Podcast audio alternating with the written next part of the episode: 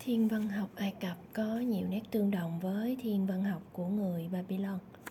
Nhưng mối quan tâm đến kiếp sau của người Ai Cập đồng nghĩa với việc họ thực dụng hơn khi quan sát các vị sao.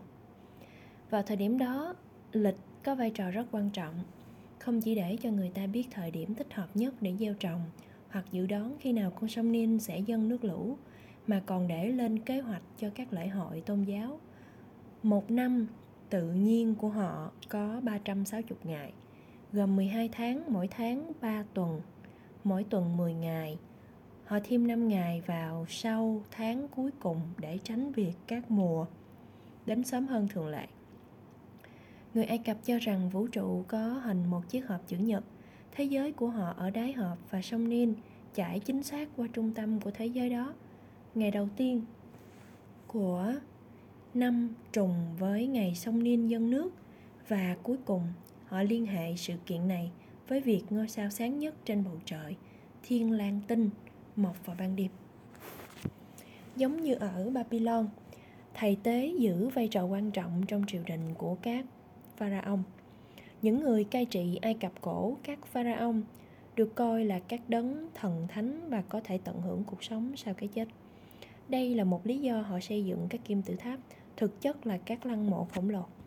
Các pharaoh, người thân của họ và những người quan trọng khác cùng với người hầu, chó, mèo, đồ nội thất, loài lương thực được đặt trong các công trình khổng lồ này để chờ đợi một cuộc sống mới ở thế giới bên kia để bảo quản thi hài của những người quan trọng xét cho cùng tỉnh dậy ở thế giới bên kia với cơ thể mục rửa và hôi thối vẫn là chuyện không thể chấp nhận được người ai cập phát triển các phương pháp ốp xác.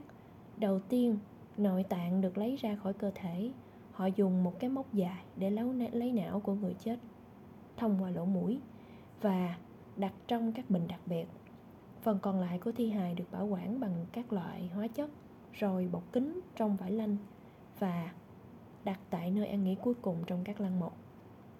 Những người làm công việc ốp xác biết rõ tim phổi gan thận trông như thế nào không may họ không mô tả những nội tạng đó họ đã lấy ra khỏi thi thể. Nên chúng ta không biết được họ nghĩ gì về hoạt động của các bộ phận bên trong cơ thể con người tuy nhiên các cuộc giấy papyrus về y học vẫn còn tồn tại đến ngày nay và những văn bản này cho chúng ta biết về ngành y học và phẫu thuật Ai Cập cổ. Như một quan niệm phổ biến vào thời đó, người Ai Cập cổ cho rằng nguyên nhân của bệnh tật là một sự hòa trộn của các yếu tố tôn giáo ma thuật và tự nhiên những người chữa bệnh sẽ dẫn ra các câu thần chú khi điều trị cho bệnh nhân. Tuy nhiên, nhiều cách chữa bệnh cho người ai cập cổ phát minh dường như xuất phát từ sự quan sát tỉ mỉ các loại bệnh. Một số loại thuốc, họ đắp lên từ sự quan sát tỉ mỉ. Đắp lên các vết thương sau chấn thương hoặc cuộc phẫu thuật có thể đã được giữ cho vết thương không nhiễm trùng. Nhờ đó hỗ trợ quá trình phục hồi. Cách chữa bệnh này xuất hiện hàng ngàn năm trước khi chúng ta biết về vi trùng là gì trước khi chúng ta biết vi trùng là gì. Ở giai đoạn này, lịch sử của loài người điếm số, thiên văn học và y học là ba lĩnh vực hoạt động khoa học rõ ràng nhất. Cần điếm số, vì bạn cần biết bao nhiêu trước khi bạn có thể trồng đủ hoa màu, trao đổi với người khác, hoặc để xem bạn có đủ binh lính hoặc nhân công xây dựng kim tự tháp trong tay hay không.